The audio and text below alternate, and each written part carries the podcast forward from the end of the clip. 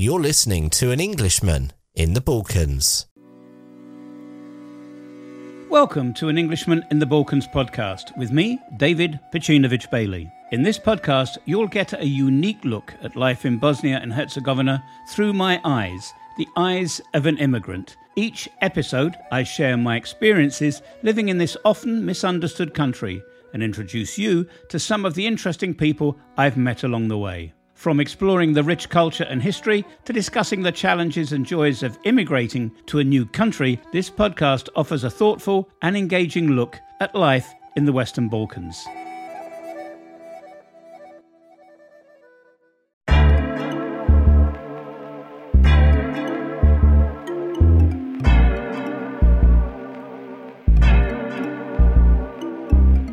You're listening to the Living in Bosnia and Herzegovina podcast.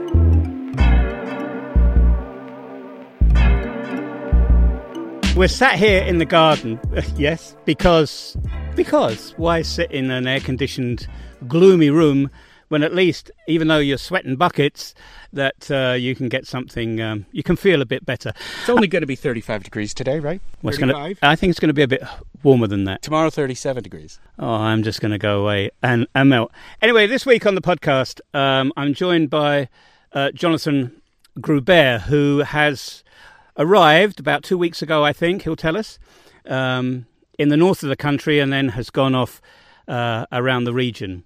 Uh, and as normal, I uh, have difficulty in doing research. I think it must be the worst part of my ill disciplined self. So, Jonathan, without being boring, Sure. first, welcome. And who is actually Jonathan Groubert? So, Jonathan Groubert is a 54 year old native of Brooklyn, New York. Uh, raised in a nice working class family in New York City, but I, I made my way over to Europe after college because I uh, met a Dutch woman. And then she and I uh, moved in together. We broke up really fast. And then I stayed in the Netherlands for a few more years. And just as I was about to leave the country, I came across a woman who was a Bosnian refugee. So we're talking about 1994 already. This is quite a while ago, my friends. And uh, I fell in love with her. And then we got married. We had children. So it was a neutral. It was a neutral place, the Netherlands. So we stayed there, and I've I still live in the Netherlands to this day. Having said that, I have been coming back and forth to this part of Bosnia, the Banja Luka area, right? You called it what? Northeast? North Northwest. I Northwest, think. Yeah, excuse me, yeah. Northwest uh, Bosnia. And I've been coming here since 1997 when there were still tanks rolling in the streets for the peace force that was holding this country together because it was you could I mean evidence of the war at that time was still incredibly evident. It was everywhere. A lot of the the roads outside of the cities where the fighting was they were basically some tarmac with giant holes in them you know being held together by holes is the expression in all these shot up villages. Place doesn't look like this now. Bosnia is all nicely cleaned up and uh, it, it's become a pretty wonderful, peaceful, uh, beautiful place filled with incredibly kind people. And I come here gladly uh, all the time. And I'm back for the first time after uh, a big COVID break, right? So this is my first time back in two years. And it's better than ever, folks. I love it here. I found you by chance when doing. I, I mentioned earlier my poor research skills, but I was researching. Uh, I can't remember exactly what it was to do with Bosnia Herzegovina. And I came across this podcast, uh, which I've subsequently found out won some awards, and it was about this guy Jonathan Groubert um, and a lady uh, who had been born.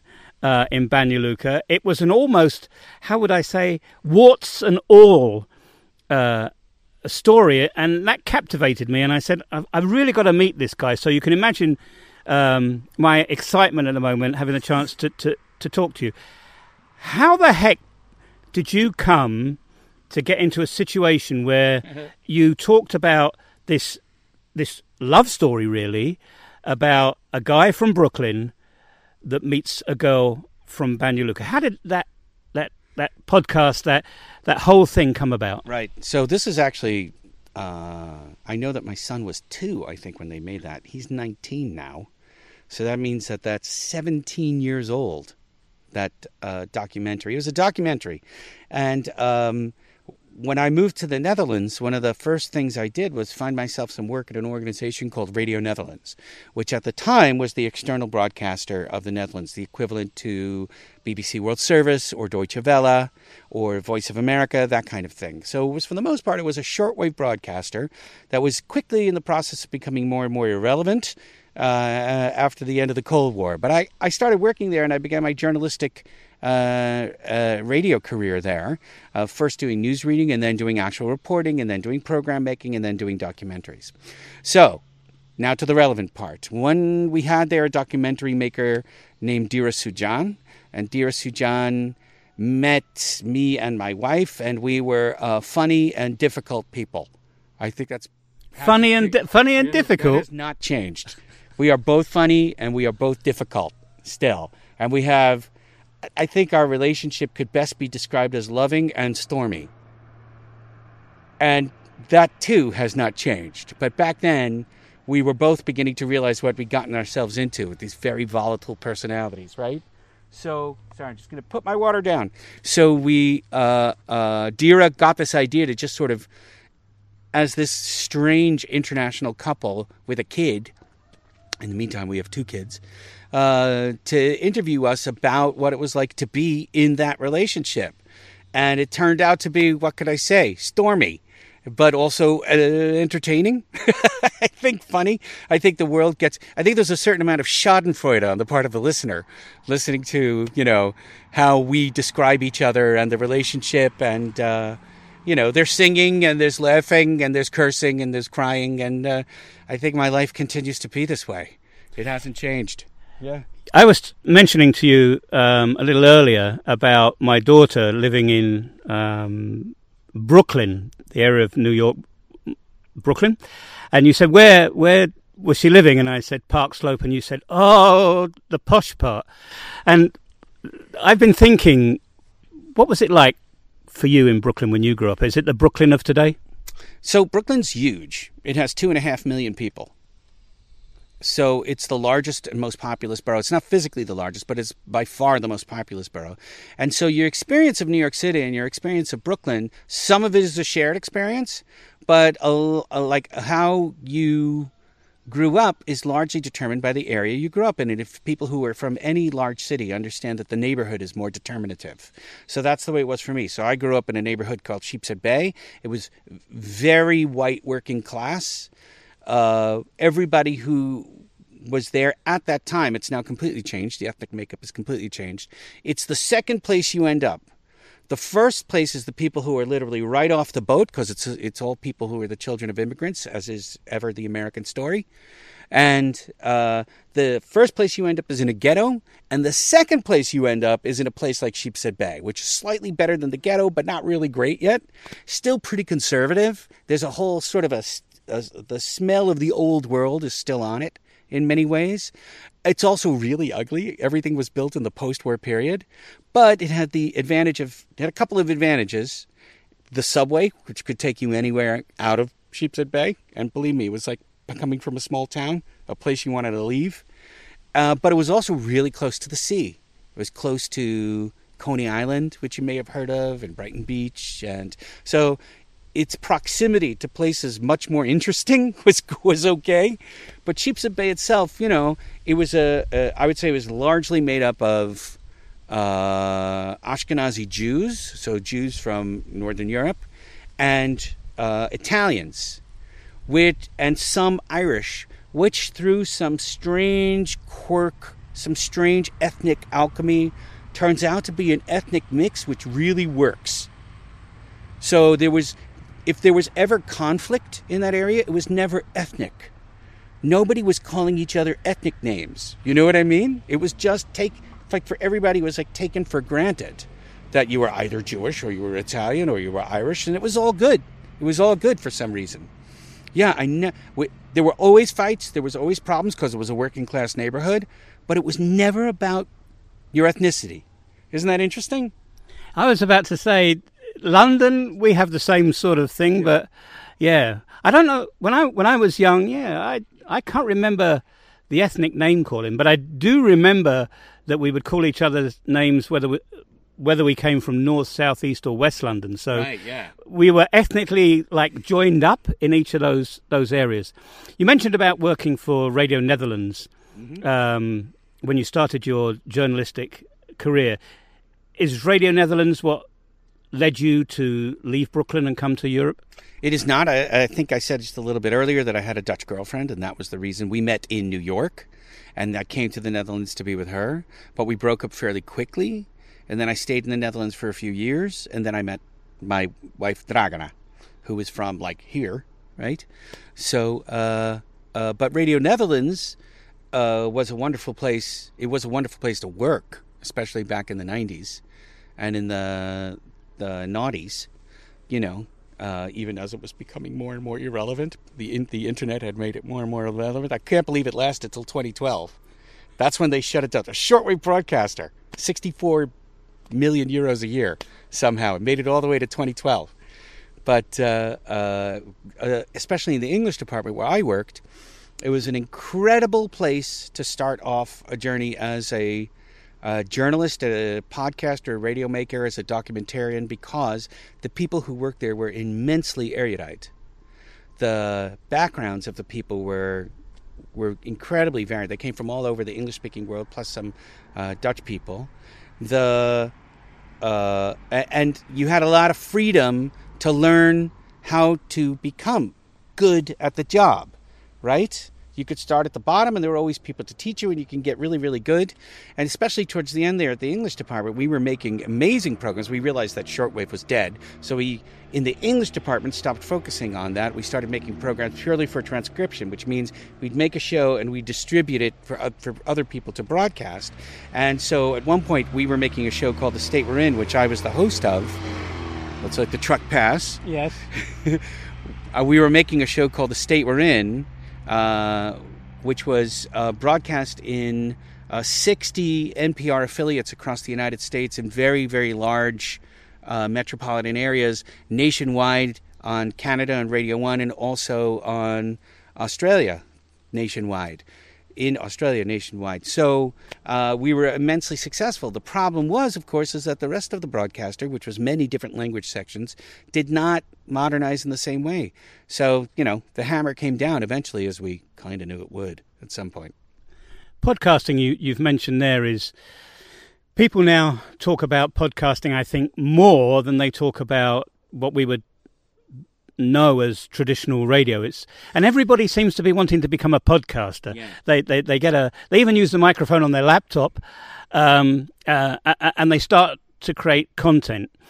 As somebody that's into podcasting, very very good at it, trains people in doing it. What is your real, honest uh, opinion of the state of podcasting at the moment? I mean, back in 2007, I think that podcasting actually started somewhere around there, if I'm not mistaken.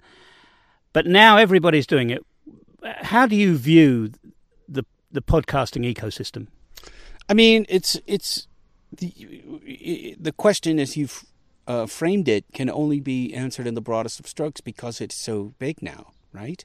So the the the simplest answer I can give is is that uh, podcasting has become as big as it has become simply because the it's so easy to start and so cheap, which is fantastic. But what that means is is that there's uh, literally thousands and thousands, tens of thousands of podcasts out there, most of which are amateurish and, and not so interesting, and and amongst them there might be a gem, but that's mm, really far more the exception than the rule. And it continues to be, and this is almost the same as blogging. Remember how blogging was really big, but most of it was terrible, and in the end, blogging's kind of dead now, and most people went back to the professionals right? The newspapers, right? The professional news broadcasters, because they they're professionals. They know what they're doing. They curate the information, and to a certain extent, they're more trustworthy.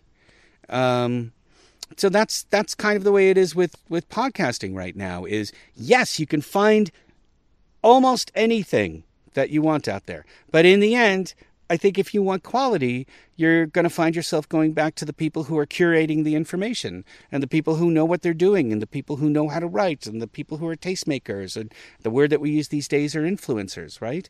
Those people who are quite good at it. I think the cream always does rise to the top, right? And that's the way it is with podcasting. So I say, as a professional podcaster, I don't feel threatened in any way by people wanting to go out there and making kinds podcasts out there. We would appeal to a very different audience. And also, why not start a podcast? Right? You got to start somewhere. It's just a hell of a lot easier. Get your, you know, start start what your what your uh, start a show if you want to. Talk about what you want to talk about, and you might find that you're good at it and that you become more interested in getting better and you get the practice in and why not? It's all fine. It's all good. If you go to your website, and I'll put the link in the description uh, below, it's Grewbear Media. One of the things that I, I picked up first of all was that you produce for the Dutch national flag carrier airline, uh, KLM, um, uh, a podcast series. And I was going through that and I thought, wow, um, the I think the, the in phrases, the production values are really, really high uh, yes. uh, on this. Your client base now and people that you train now, are they more corporate orientated or are they uh, for, like you say, the influencer, the more personal podcast? Yeah, no. So uh, the trainers, I train journalists and I'll train them how to make podcasts as well. But for the most part, I train journalists. I train them in uh, investigative journalism. I train them in narrative journalism and in podcasting, how to how to tell a story, that kind of a thing. The podcasting business that I have on the side is I either can produce podcasts or, and this happens more often than not, is I get hired as a host to present and to ask questions and to write scripts and that kind of thing. And sometimes they'll get hired by other podcasting production companies. So, for example, the KLM podcast you talked about, The Journey, that uh, was actually another company. Uh, I, am going to give them their new name. Shouts out to you, Marvin Airborne. The Airborne is a great branded podcasting production company in the Netherlands. They are extremely good and they've carved a place for themselves out in the market of only doing high quality. Right? Because I make a lot of other podcasts for other broadcasters in the Netherlands as well, but a lot of that stuff is cheap and cheerful. Right? Very easy, just roundtable interview kind of stuff that's super fast to make and takes a minimum of pre-production and uh, and I'm perfectly happy to do that and sometimes it's even really good uh, but the stuff that we did for KLM, that was fantastic. They they and and Airborne only makes high quality stuff, right? That's their section of the market. And so the the idea was for KLM was to produce something that had something to do with travel. That's why it's called the journey. But really, most of the traveling, even though there was obviously physical traveling involved, happens inside people's minds and the experiences that they had. And then there's uh, there was an excellent budget for doing all of the sound design to make it all sound fantastic right? And we had the time, and this is a real luxury in today's world, the time to find guests who had really good stories. That's probably at least 50% of the work is finding the right person to talk to, right? You mentioned storytelling. Um, and I'm passionate about trying to find stories. Whether I'm a good storyteller or not, that's that's uh, a different um, issue. But to go back to your visit here and what you see has changed from, as you say, back in 1997 to here we are in 2021. I would say this region ha- has got amazing stories to tell, sure but when you go onto your favorite um, search engine of choice, um, you don't find much in the way of positive stories or storytelling. You just find a whole host of misery uh, and anguish. Why do you think that is? There's a lot of reasons. I mean, the first is is that it, if we're talking specifically about the news business, bad news is news. If it bleeds, it leads. Right? Good news stories don't really get done. That's just not how the news industry works.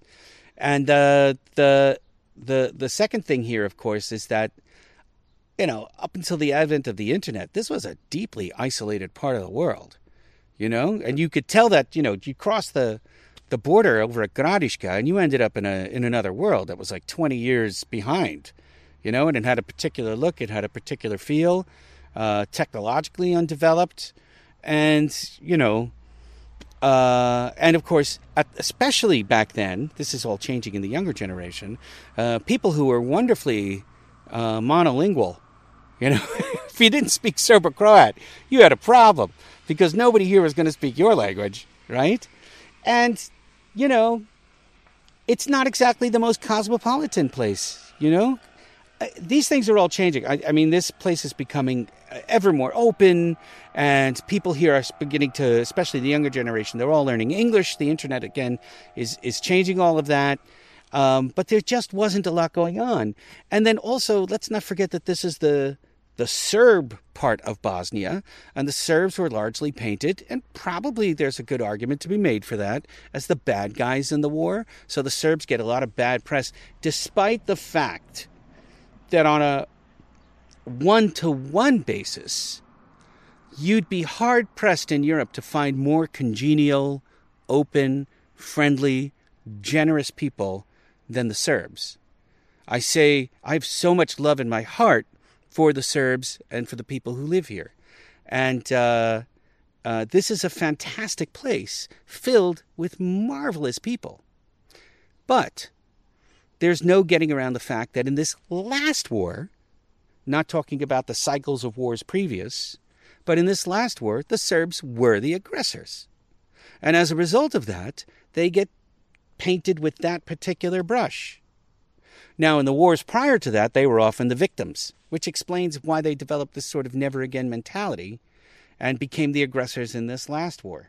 But this is how the, and this is how the cycle of violence works. But there's no getting around the fact that as a result of this last war, the the uh, perception is that the Serbs are uh, uh, crazy and violent. They're not. They're not crazy and violent. They're kind of fantastic.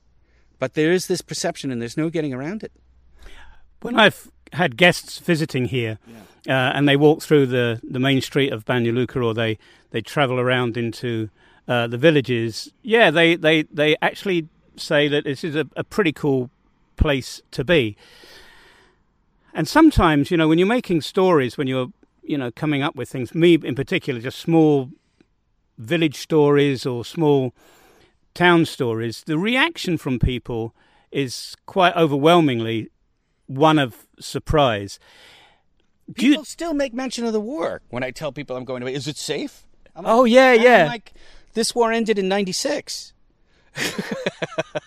it's 2021. Yeah, it's safe. Nobody's got a gun. I'd rather walk through the center of Banja Luka at four in the morning than walk through the center of St. Louis.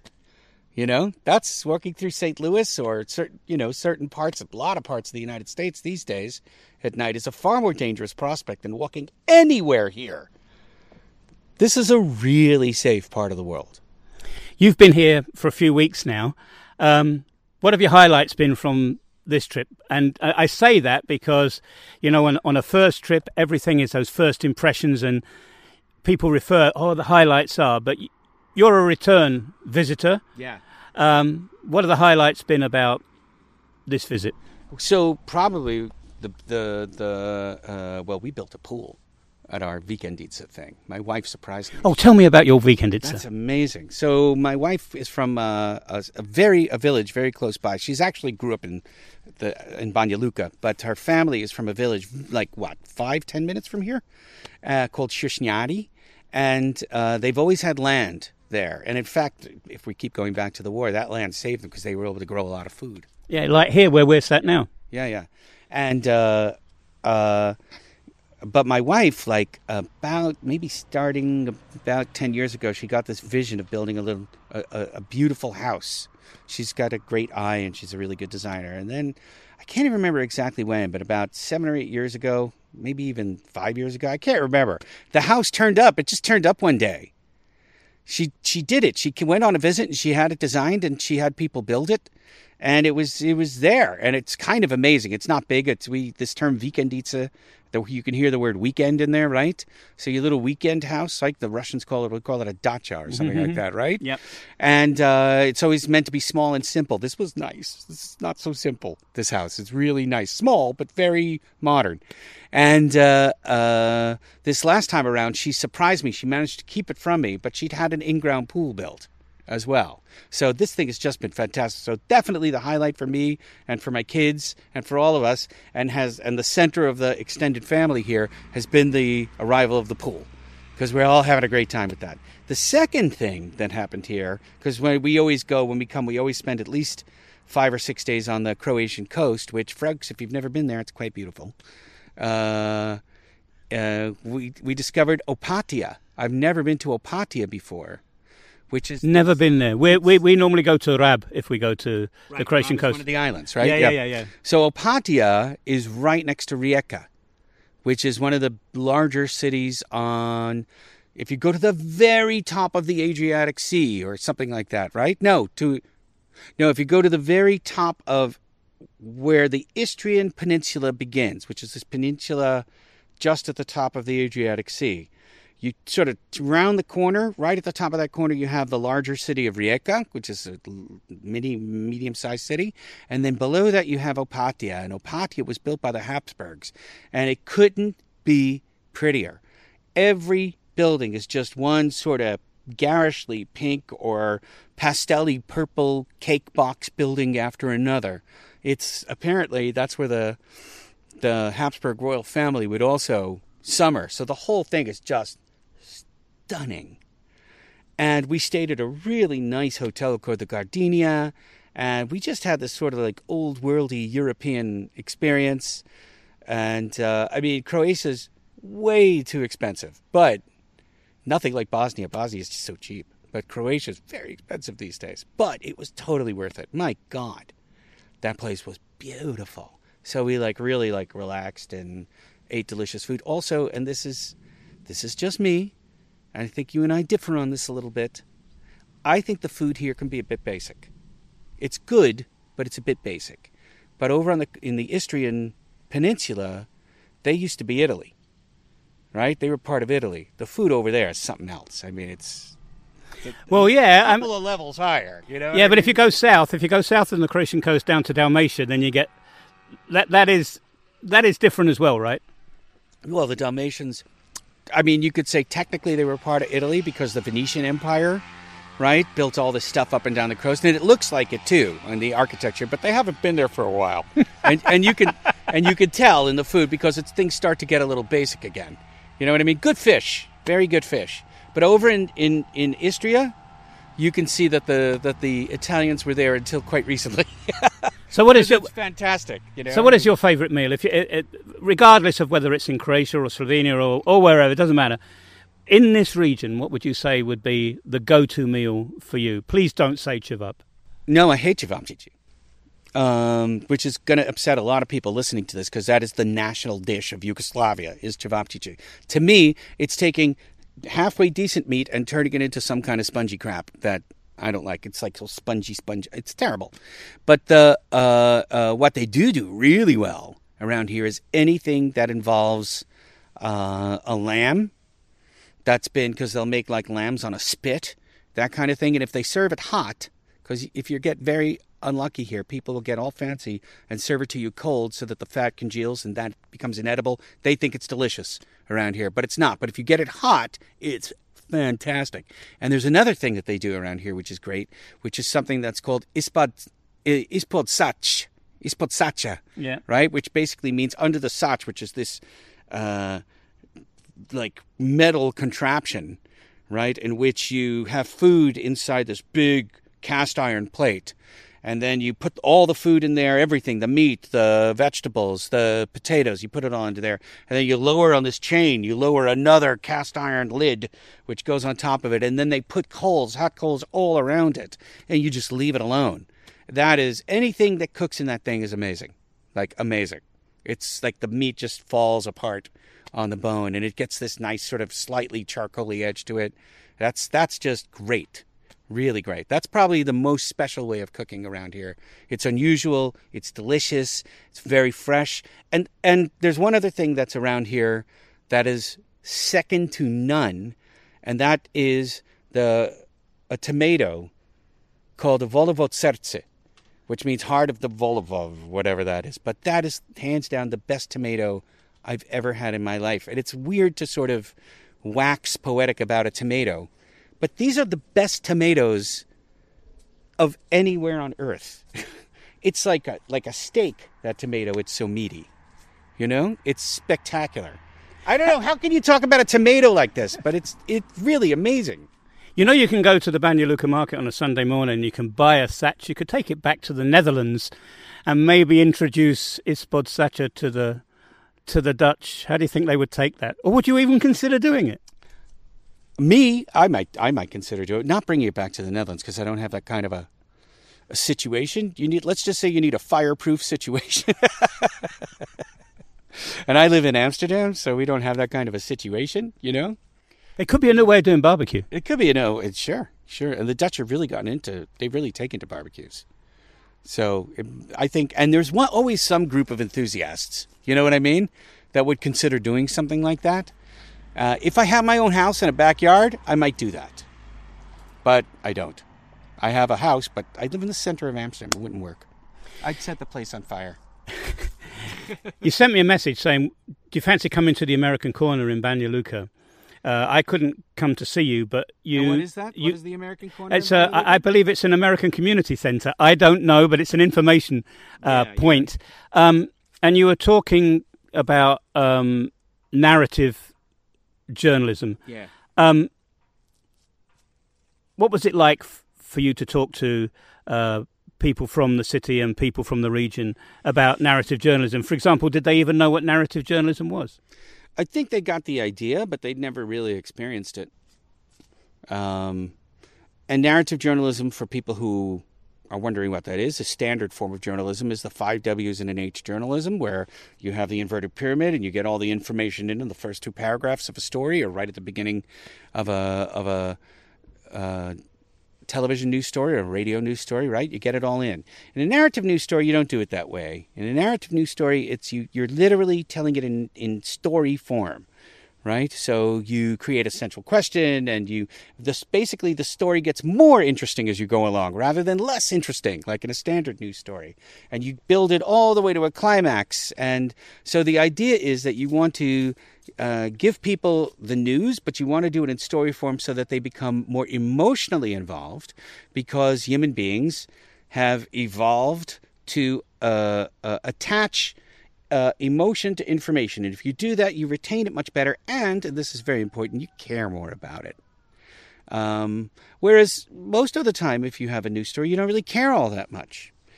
Um, you get the information, but you don't retain much and you sort of move on to the next thing and whereas if you tell somebody something in story format they they understand why something matters to them the, the stories become humanized they can relate it to their own lives and, and then they care so that's the main difference between uh, five w's and an h journalism and narrative journalism and so i prefer to do narrative journalism it's it's more satisfying as a journalist as well to do it that way What was the response to to what you were talking about? Was it, oh, here he comes talking about something new, or is it something that you think might be embraced? Because when you, especially with television here, when you watch uh, television from almost anywhere in the region, it's it's definitely the W's and the H.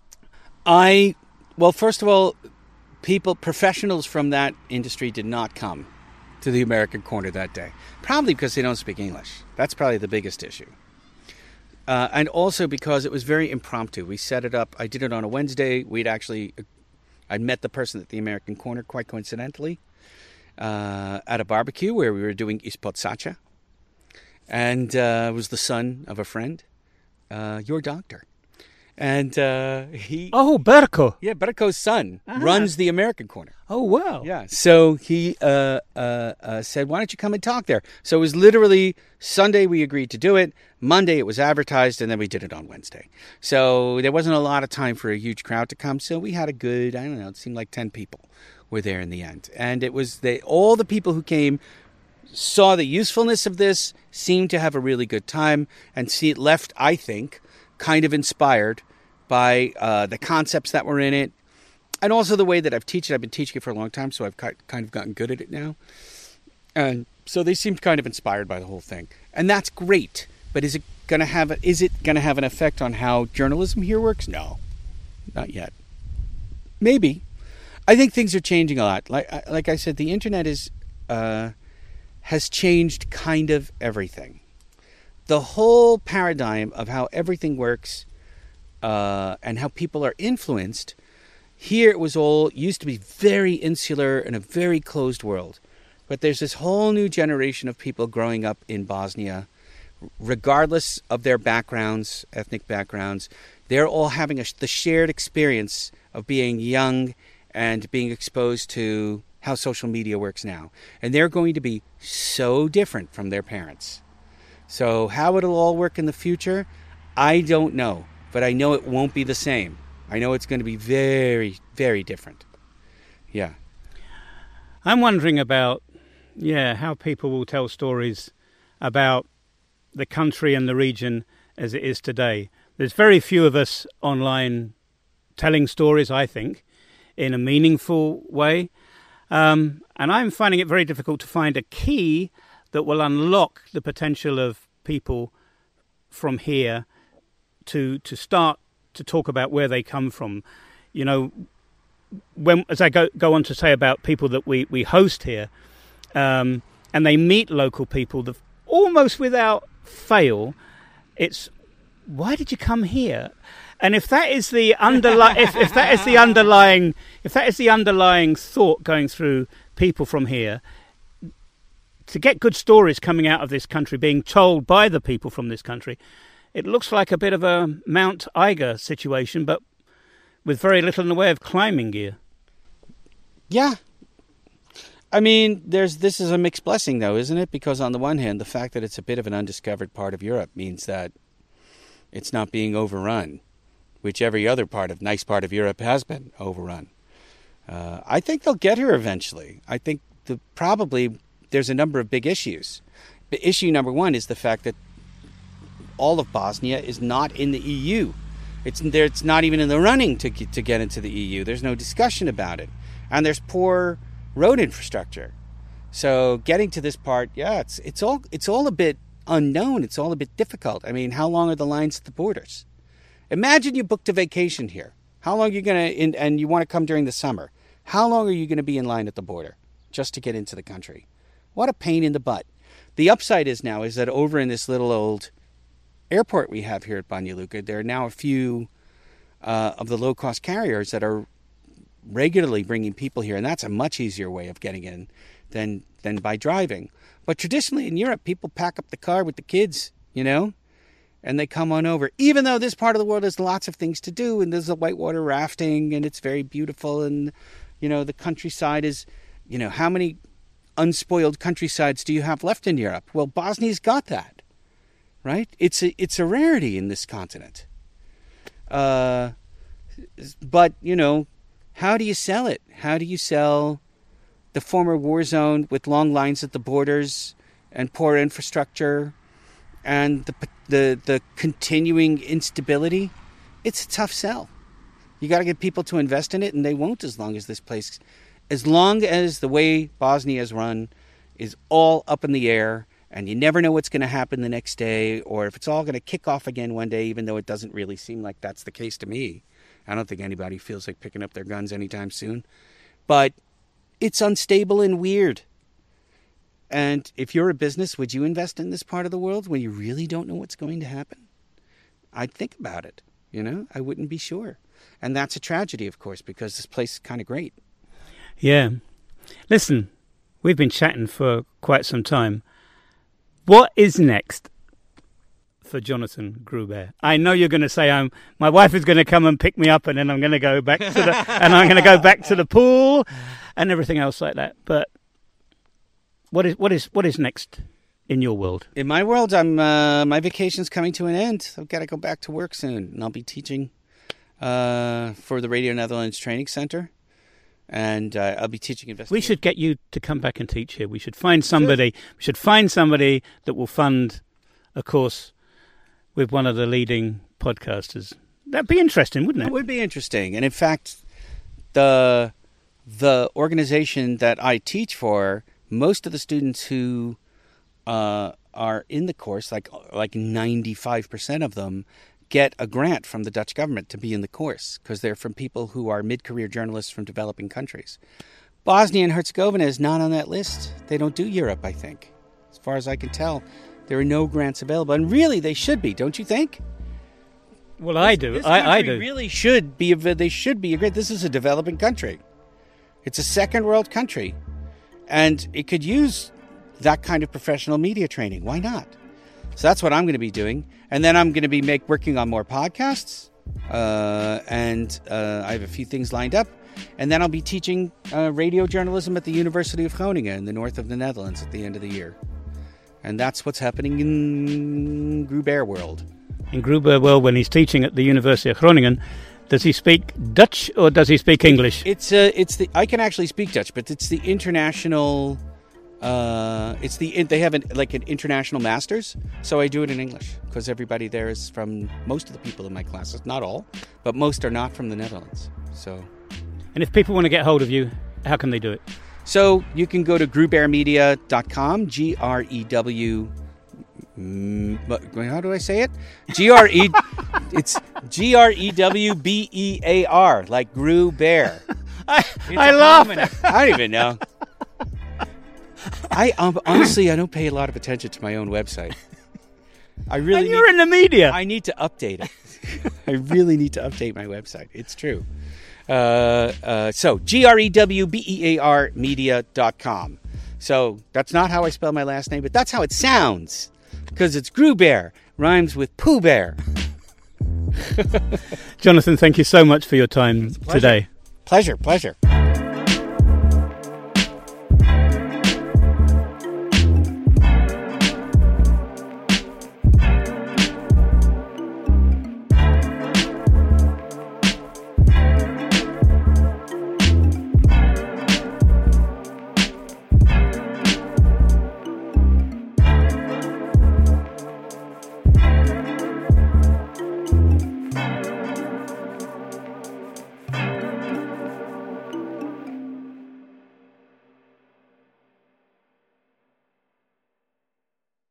So that's it for this episode. Our podcast is available on all major podcast platforms. And if you like this podcast, then please do leave us a review or send us an email. Thanks for listening, and we'll see you on the next episode. Thanks for listening to our podcast. If you would like to support us and the production of future episodes, then please consider maybe giving us a tip or becoming a member of our podcast family. The link to do that is in the show notes for this podcast. Thanks again for listening. We really do appreciate it. To find out more about us and where we live, why not check out our blog at an